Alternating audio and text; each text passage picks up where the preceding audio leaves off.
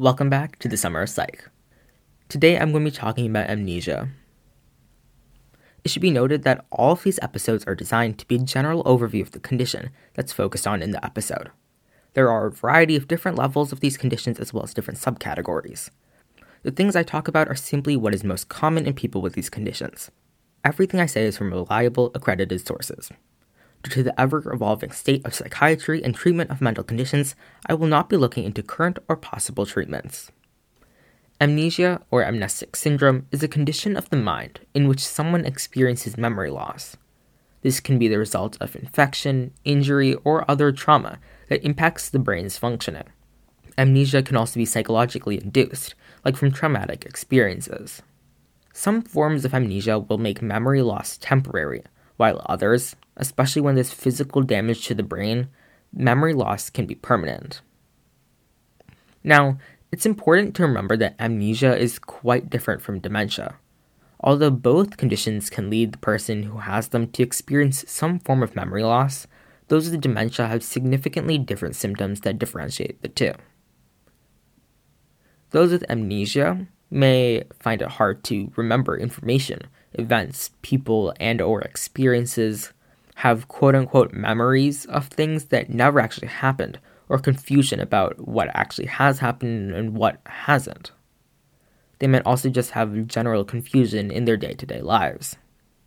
Those with retrograde amnesia find it hard to remember past events, while those with anterograde amnesia have issues remembering new events, Caused by traumatic events, dissociative amnesia can come in different forms generalized, localized, selective, systemized, continuous, and dissociative fugue.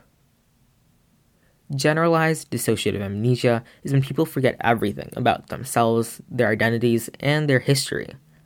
Whereas localized dissociative amnesia is when people are unable to remember a specific event or time frame. Oftentimes, amnesia was triggered during this time frame.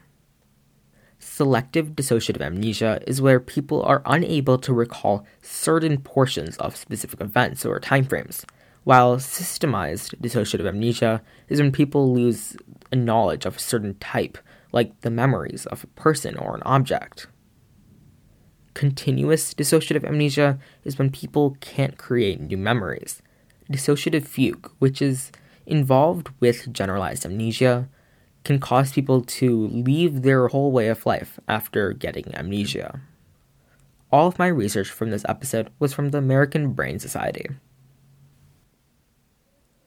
No statement, phrase, or episode in the series or any episodes of this podcast are intended to treat, diagnose, cure, prevent, or otherwise change your mind or body in any form or manner.